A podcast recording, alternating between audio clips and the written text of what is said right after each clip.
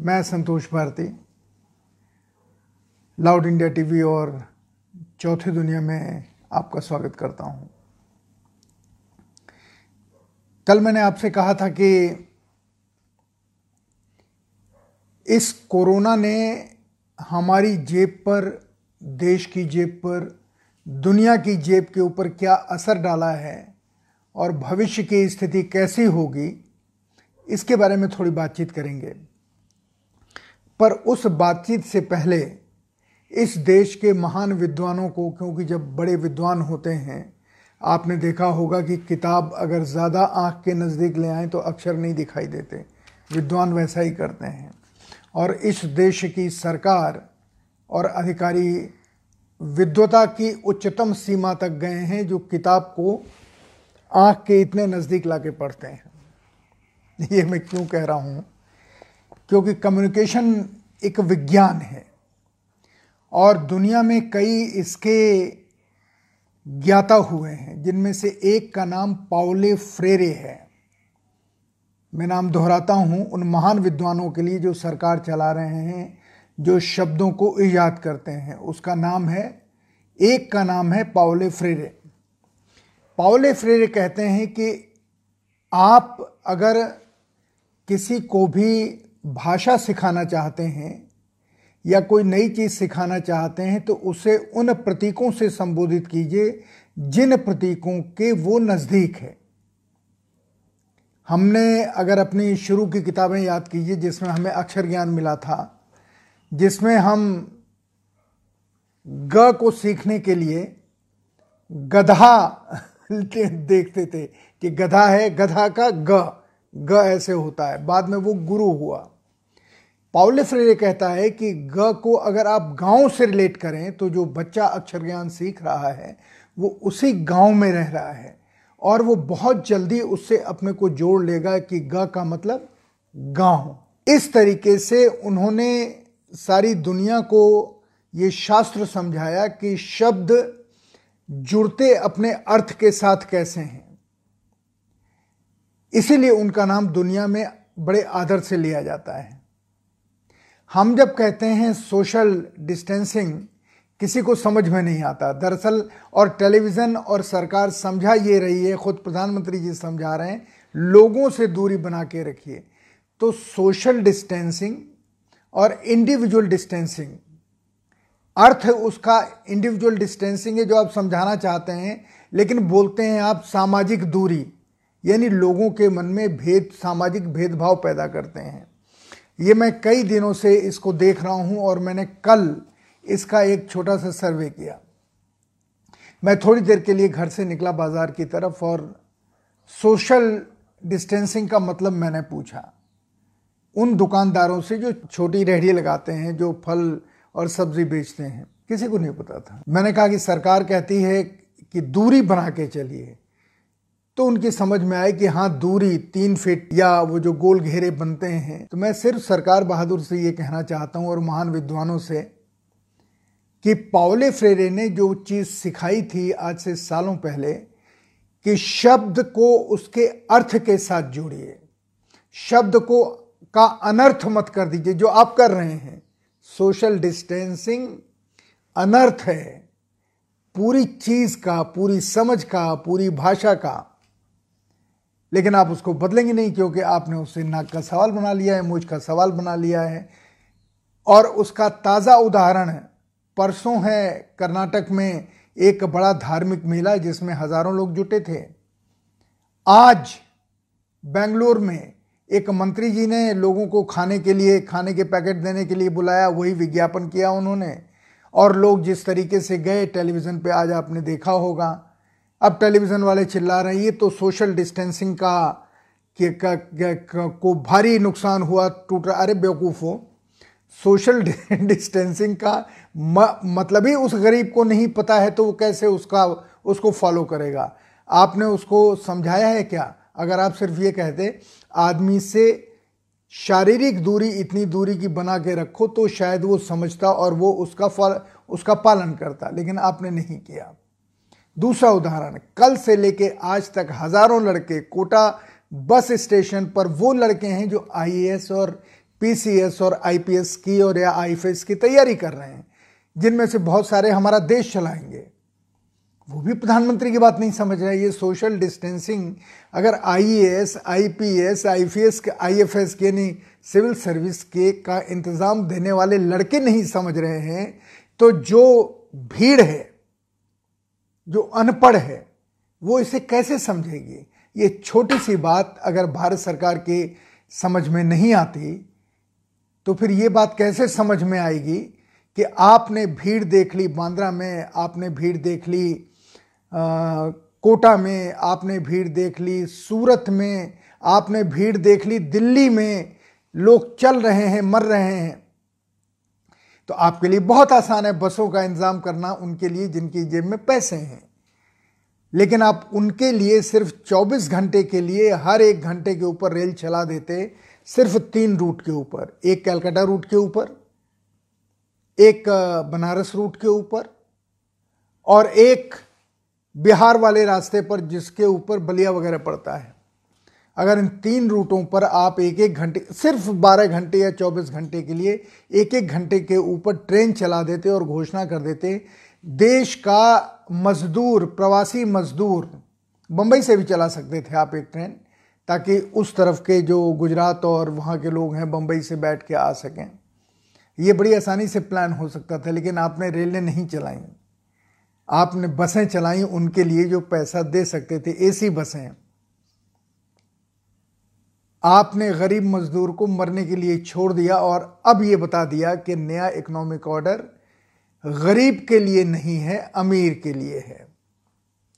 गरीब को उतना ही मिलना चाहिए जो मैं बताता हूँ।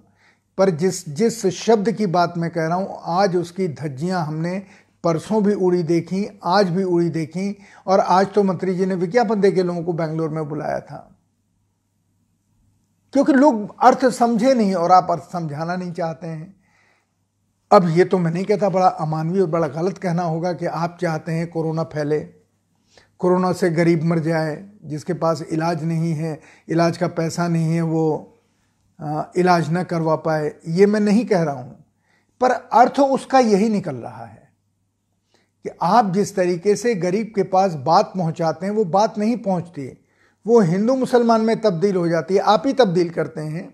और हमारे भाई जो टेलीविज़न के हैं ऑफ़ कोर्स उनको लगता है कि अगर ये घटना जो आज बेंगलोर में हुई है ये इसमें अगर मुसलमान होते तो आज देखिए अब तक कितनी तबाही मच चुकी होती। या वो जो आ, मेला परसों लगा बेंगलोर कर्नाटक में अगर वो मुसलमानों का इज्तम होता तो देखिए क्या तमाशा होता सारे देश में। अब कितनी शालीनता से, अच्छे शब्दों के साथ, उनका सिर्फ़ एक, जिसको कहते हैं कि एक एक सामाजिक सद्भाव का गुस्सा टेलीविज़न पे नज़र आया, सोशल डिस्टेंसिंग की धज्जियाँ उड़ गई। सोशल डिस्टेंसिंग की धज्जियाँ नहीं उड़ी उड़ी, इस देश में कोरोना को फैलने का राजपथ आपने बना दिया। जिस तरीके से बसें यूपी के लिए कल से निकल रही हैं और अभी भी निकली हैं सवेरे, जिस तरह की भीड़ है आईएएस और पीसीएस और आईपीएस पढ़ने वाले लड़कों की, जिनकी समझ में ये सोशल डिस्टेंसिंग वर्ड नहीं धंसा। और आप कह रहे हैं कि तीन फीट की दूरी के ऊपर एक बस में छात्र बैठेगा और इतने छात्र आ रहे हैं और इतनी बसें, लोग हंस रहे हैं कि कैसी सरकार है, कैसे मंत्री हैं, कैसे उनके प्रवक्ता हैं। कमाल है। इसलिए मेरा ये कहना है कि पावले फ्रेर को याद मत कीजिए पावले फ्रेर को याद, बादल सरकार को याद कीजिए। बादल सरकार कहते हैं कि अपनी बात अगर जनता के पास पहुंचानी है तो जनता की आँख में आँख डालकर संवाद बोलना चाहिए, ताकि जनता उसे आपके चेहरे के भावों से समझ सके। क्या हम ऐसा कर पाए हैं? बादल सरकार, आप में से बहुतों को नहीं पता होगा, देश के बहुत प्रतिष्ठित प्रतिष्ठित नाटककार थे। बादल सरकार ने जो लिखा है, जो कहा है, वो इतिहास है, साहित्य और नाटक के दुनिया का। उन्होंने भी यही कहा है, जो पॉल फ्रेड ने कहा है, पैडागोजी ऑफ़ द ओप्रेस्ड में एक किताब है, उनके नाम दे रहा हूँ आपको, पैडागोजी ऑफ़ द ओप्रेस्ड हम ओप्रेस्ड लोग हैं, तीसरी दुनिया के लोग। विकास, रेंग रेंग कर विकास कर रहे हैं। उनके लिए उन्होंने जो कहा, वो एक किताब के रूप में आया, जो उन्होंने ही लिखी थी पैडागोजी ऑफ़ द ऑप्रेस्ड लेकिन हम तो सोशल डिस्टेंसिंग की कलाबाजी कर रहे हैं। लोगों को ये नहीं बता रहे हैं कि शारीरिक दूरी आवश्यक है। भले ही वो माँ बाप के बीच में हो भाई भाई के बीच में हो प्रेमी प्रेमिका के बीच में हो, या सब्ज़ी खरीदने वाले के बीच में हो, या अनाज लेने वाले के बीच में हो, या खाना लेने वाले के बीच में हो, वो चाहे फ्री से हो या पैसे से हो। और इसीलिए एक अंदाज हो रहा है कि अब सितंबर के बाद ये जितने सिनेमाघर हैं, जितने पब हैं, जितनी भीड़ भाड़ वाली रात की नाइट लाइफ है, इसके ऊपर बहुत फ़र्क पड़ने वाला है क्योंकि ये दुनिया एक नए इकोनॉमिक ऑर्डर में जा रही है। सरकार अगर 24 घंटे के लिए रेलें चला देती, ये देश अपनी पटरी पर लौट आता। पर सरकार सरकार है अब सवाल ये है कि सारे देश में एक पहला सवाल उस इकोनॉमिक ऑर्डर पे आने से पहले मैं एक सवाल मन में उठ रहा है कि कोरोना हमारे देश में 30 जनवरी को पहली बार केरल में आइडेंटिफाई हुआ डिटेक्ट हुआ।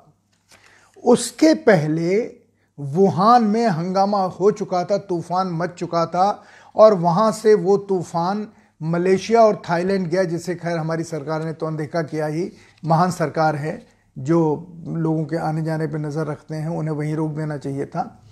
नहीं रोका उन्होंने तो हम हमने खुद आयात किया इस कोरोना नाम की बीमारी का। पर आ, सवाल ये नहीं है।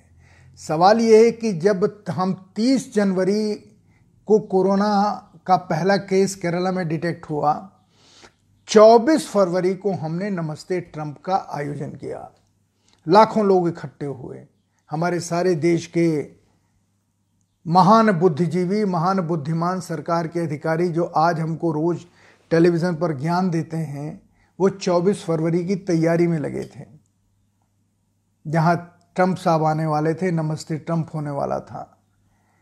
नमस्ते ट्रंप में को 24 तारीख को हम बना लेते हैं एक कट पॉइंट। 24 फरवरी से और आज तक आज हम चल रहे हैं अप्रैल में।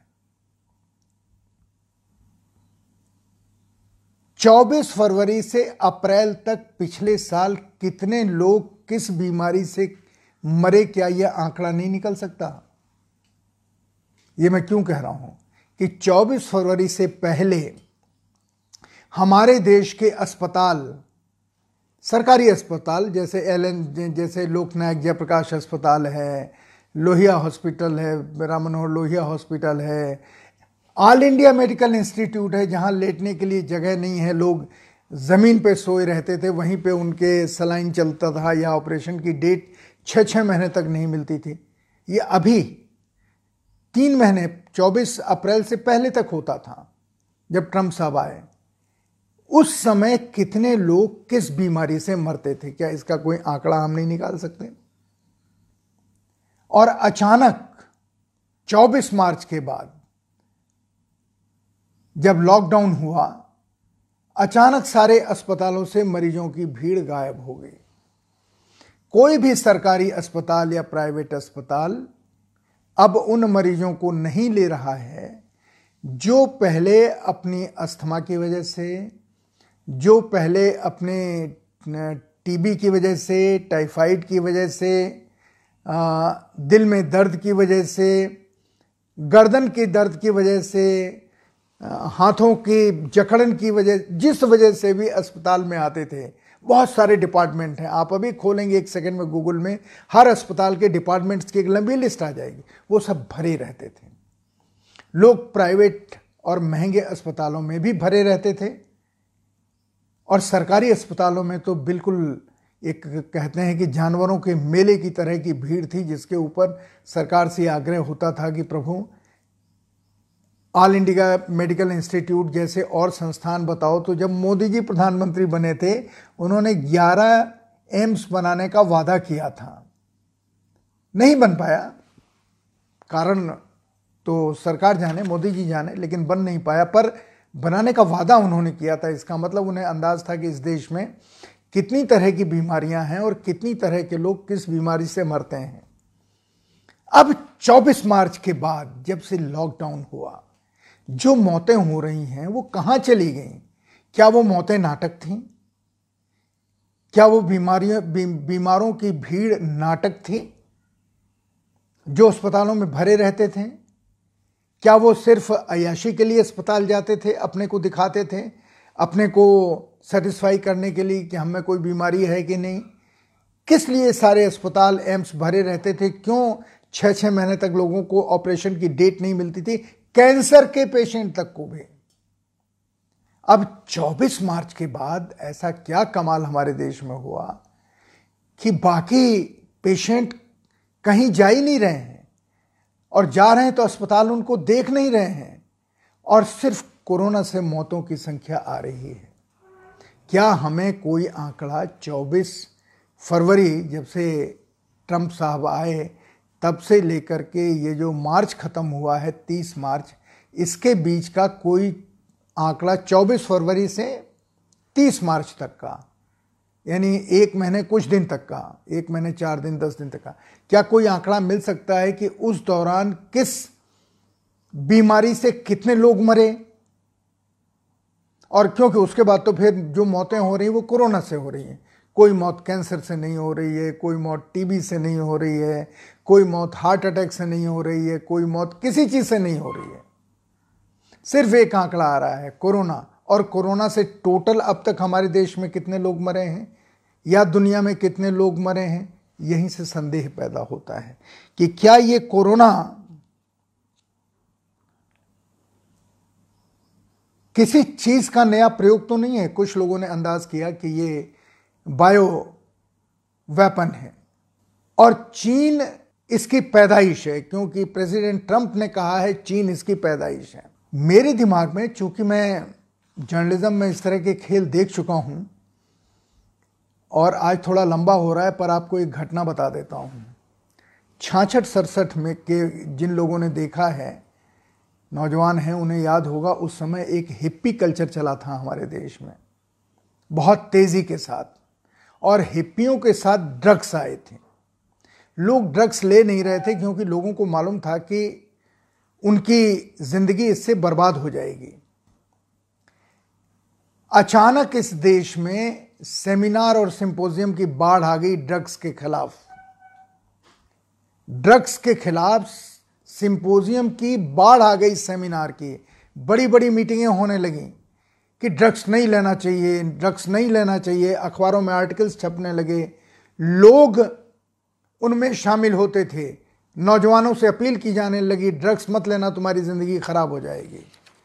और ये तेज़ी से अमेरिका और सारी दुनिया में चीज़ें हुई और इसको फाइनेंस किया कुछ एन ने। बाद में पता चला कि ये एन तो उन ड्रग माफियाज के द्वारा फाइनेंस किए हुए थे, क्योंकि वो ड्रग्स न लेने के नाम पर ड्रग्स का सारी दुनिया में प्रचार कर रहे थे और सत्तर का दशक उसने सारी दुनिया को अपने कब्जे में ले लिया। बंबई में गर्द के नाम से आई, हशीश, कोकीन, जितनी तरह की, जितनी तरह की ड्रग्स हैं, वो सब दुनिया में फैल गई नौजवानों ने लिए। उसका प्रचार कैसे हुआ? उसके विरोध के नाम के ऊपर। और अभी चीन का नाम लिया जा रहा है, जिसमें दो वैज्ञानिकों के ऊपर संदेह है, जो संयोग से अमेरिकन हैं। तो क्या ये कोई अमेरिका की नई इकोनॉमिक ऑर्डर बनाने की चाल है? इकोनॉमिक ऑर्डर मैं इसलिए कहता हूँ, मुझे डर है फेसबुक इसको, मैं जो कह रहा हूँ, इसको चलाएगा या नहीं चलाएगा। क्योंकि फेसबुक इसे एब्यूसिव कह देगा, क्योंकि फेसबुक भी इस सारे खेल में शामिल है। पर फिर भी मैं अपना फ़र्ज़ पूरा करता हूँ, देखता हूँ कितनी देर आपके आपकी बातचीत मेरी बिना टेक्निकल स्नैक के आपके पास तक पहुँचती है। सवाल, अमेरिका ने क्या इसमें कोई रोल प्ले किया है? बहुत दिनों से अमेरिका एक वर्ल्ड में एक नया ऑर्डर लाना चाहता था। नई इकोनॉमिक संस्कृति, नया इकोनॉमिक कल्चर नया इकोनॉमिक वर्क ऑर्डर जिसमें सारी दुनिया के देश एक तरह की करेंसी एक तरह की योजना के ऊपर काम करें और दुनिया में उतना ही पैदा हो जितना ज़रूरी है।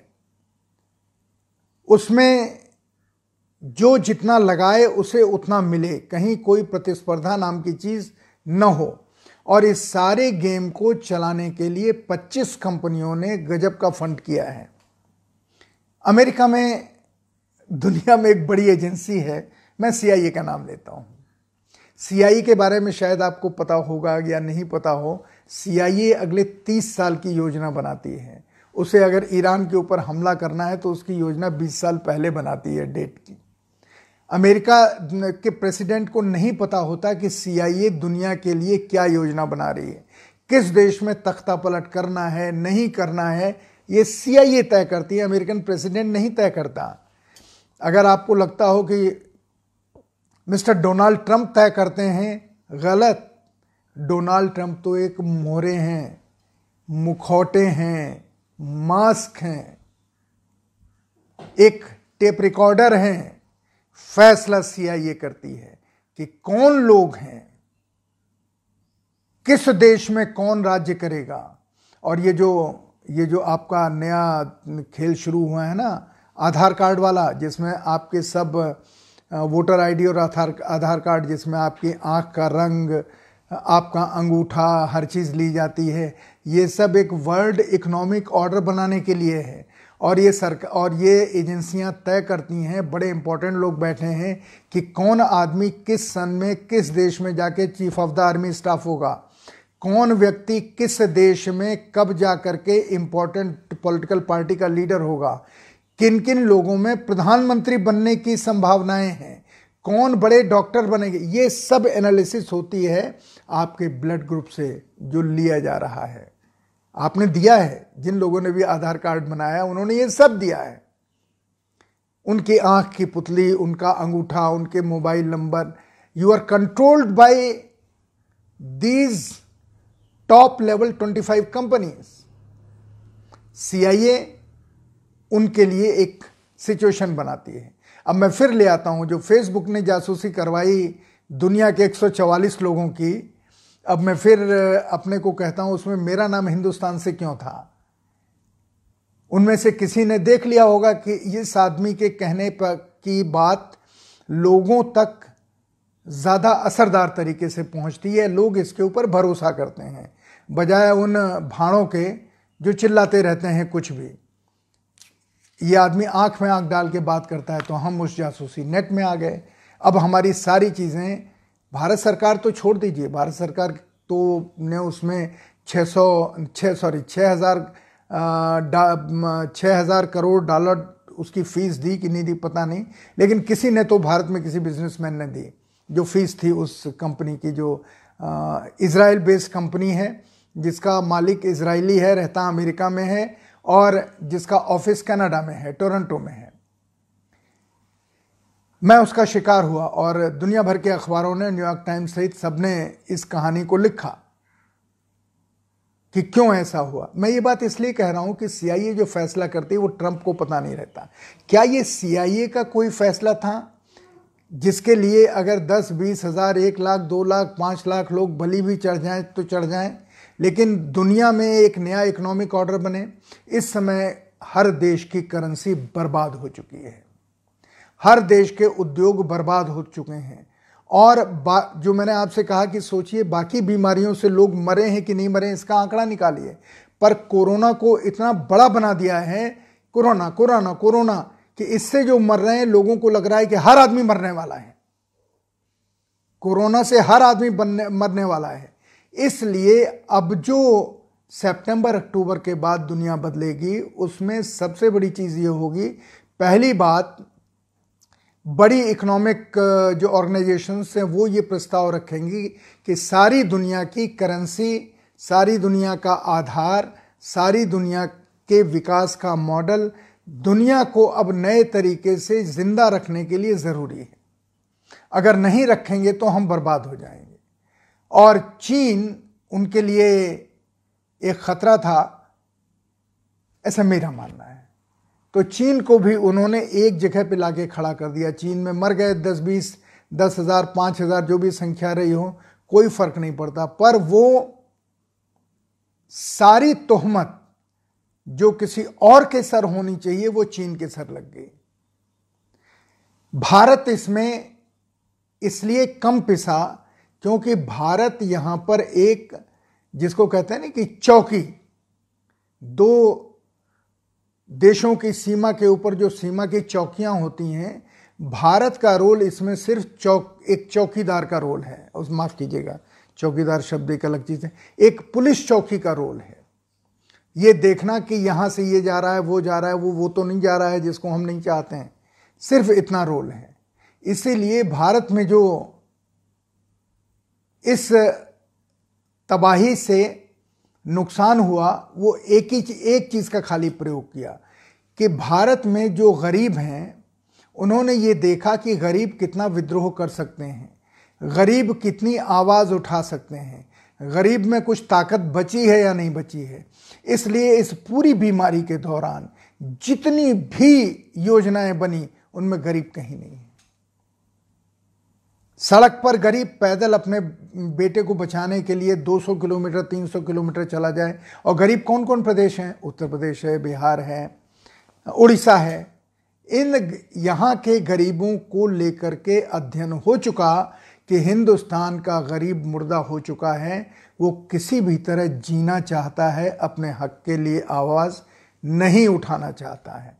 न संगठित मजदूर और न असंगठित मजदूर और न वो जो अपने घर के सारे अपने घर के सारे विकसित चीज़ों को जला करके शहर में झुग्गी झोपड़ियों में रहने आ गया। अपने घर की खेती बेच के अपने बच्चों को अच्छी शिक्षा मिले, वो चल के बड़ा अफसर बन जाए। फिर अगर हो सके तो अमेरिका चला जाए। इस सपने को लेकर के जो करोड़ों करोड़ों लोग गाँव से शहरों की तरफ़ आए थे उनकी क्या विल पावर है, उनमें कितनी क्षमता है, इसका टेस्ट इस कोरोना के दौरान हुआ। और इसको जिन लोगों ने एनालाइज किया, वो उन्हीं 25 कंपनियों के लोग हैं जिन्होंने फाइनेंस किया सारा, जिनके नाम आज नहीं, कल आपके सामने आएँगे, जिसका केंद्र दुनिया का एक बड़ा छोटा देश इसराइल है। जिसका हेडक्वार्टर जिसके मालिक अमेरिका में बैठे हैं और जिसकी लेबोरेटरीज कनाडा में है। वो सब इस, जिस दौरान हम बात कर रहे हैं, इस दौरान ये सारी एक्सरसाइज हो रही है। अब आगे आपको नाइट क्लब्स नहीं देखने को मिलेंगे, अब आपको नई चीज़ें देखने को मिलेंगी जो आपको और प्रोत्साहित करेंगे। और एक तो फेसबुक ने और नया प्रयोग, ये व्हाट्सअप ने नया प्रयोग शुरू कर दिया है। आपने अभी तक ध्यान नहीं दिया। पहले आपके पास आसानी थी कि आप 50 लोगों को एक साथ अपनी बात कहें और उनसे प्रतिक्रिया ले लें।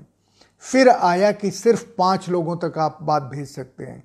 लेकिन अचानक अब हो गया, आप सिर्फ़ एक आदमी को भेज सकते हैं। आपके मन में कोई भी विचार है, आप चाहें कि आपके दस दोस्तों को आप शेयर कर सकें, नहीं, आप सिर्फ़ एक को शेयर कर सकते हैं। दस को अगर शेयर करना है तो उसको दस बार भेजना होगा। इसका क्या मतलब है? आप संवाद करने के जो साधन इस सोशल मीडिया ने फेसबुक ने व्हाट्सएप ने जो छेड़े थे, खड़े किए थे, वो सब बंद किए जा रहे हैं क्योंकि यहाँ से सवाल उठने शुरू हो गए हैं। और यहीं से ये सवाल भी उठ सकता है गरीब के मन में कि कहीं ये जो सब कुछ हो रहा है, हमारे खिलाफ तो नहीं है। तो ये बात गरीब तक न पहुँचे, इसलिए बात करने का माध्यम ही समाप्त कर दो। और आगे आपको बड़ा पैसा देना पड़ेगा, अगर आप अपनी बात कोई भी व्हाट्सएप के ज़रिए या सोशल मीडिया के ज़रिए पहुंचाना चाहते हैं। कानून बन जाएगा, आप जेल में ठूंस दिए जाएँगे। अगर आपने कोई भी सवाल किया, सवाल पूछना देशद्रोह बन जाएगा। ये मैं क्यों कह रहा हूँ? क्योंकि यही उसका बेस है जो नया इकोनॉमिक ऑर्डर आने वाला है।